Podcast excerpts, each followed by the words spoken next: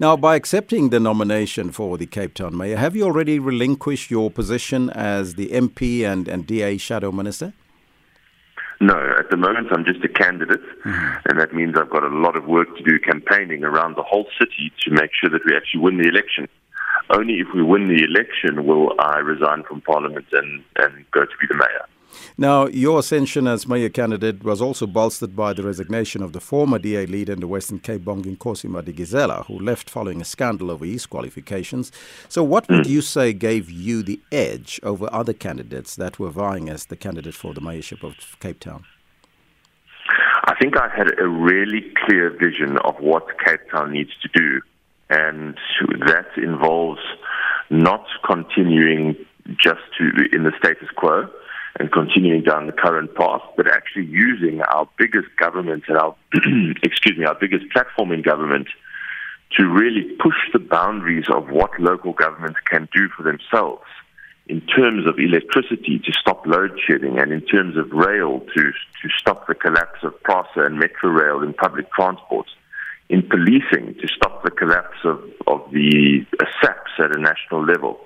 So I went into this campaign with a very clear vision to say, Cape Town, yes, Cape Town works, it gets the basics right. Now we need to take it to a whole nother level where it really pushes the boundaries of what competent local governments can do to protect every citizen from the consequences of collapsing national services.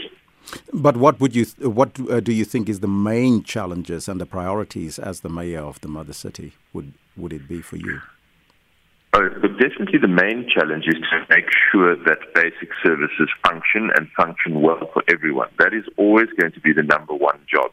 And that's why I said that right up front in my mm-hmm. speech yesterday. I want every single resident of Cape Town to see and feel the DA difference. We proudly say that we deliver the best services in the country, and that is absolutely true. But I want every single resident to, to be able to say that and to feel that and see that mm-hmm. difference. Uh, and then after, once you've got the basics right, you've then got to say, right, now, even if we do these basics, people are still sitting without power. They're still studying by candlelight because of load shedding. So we've got to be more aggressive in pushing the boundaries and, and saying we can deliver those services to our people if, if national government will not or if Eskom cannot. We will go ahead and do it in the best interest of, of families and learners and people learning and so on.